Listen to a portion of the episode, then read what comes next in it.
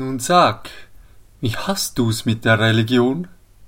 Du bist ein herzlich guter Mann, allein ich glaub, du hältst nicht viel davon.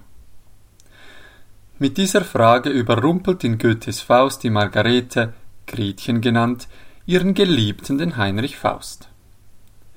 Als Goethe 1808 den Faust veröffentlichte, sind die großen Konfessionskriege Geschichte.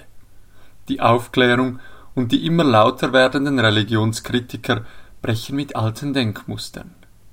Goethes Faust ist bereits ein Kind dieser Moderne. Nicht von einem Gott, auch nicht von einer Konfession, ja nicht einmal von einer Kirche, erzählt Faust der Margarete. Im Gegenteil, er drückt sich um eine Antwort. Lass das, mein Kind, du fühlst, ich bin dir gut. Für meine Lieben ließ ich Leib und Blut, will niemand sein Gefühl und seine Kirche rauben. Faust will das Thema schnellstmöglich wieder vom Tisch haben. In einer modernen Fassung könnte seine Antwort auf Gretchens Frage lauten Lassen wir das Thema, über Religion spricht man nicht.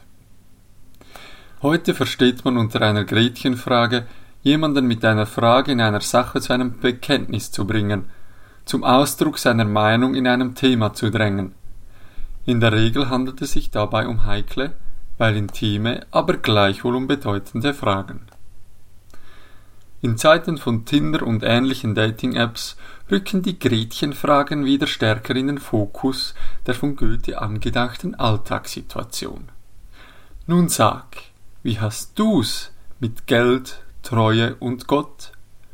Du bist ein herzlich guter Mann, allein ich glaub, du hältst nicht viel davon.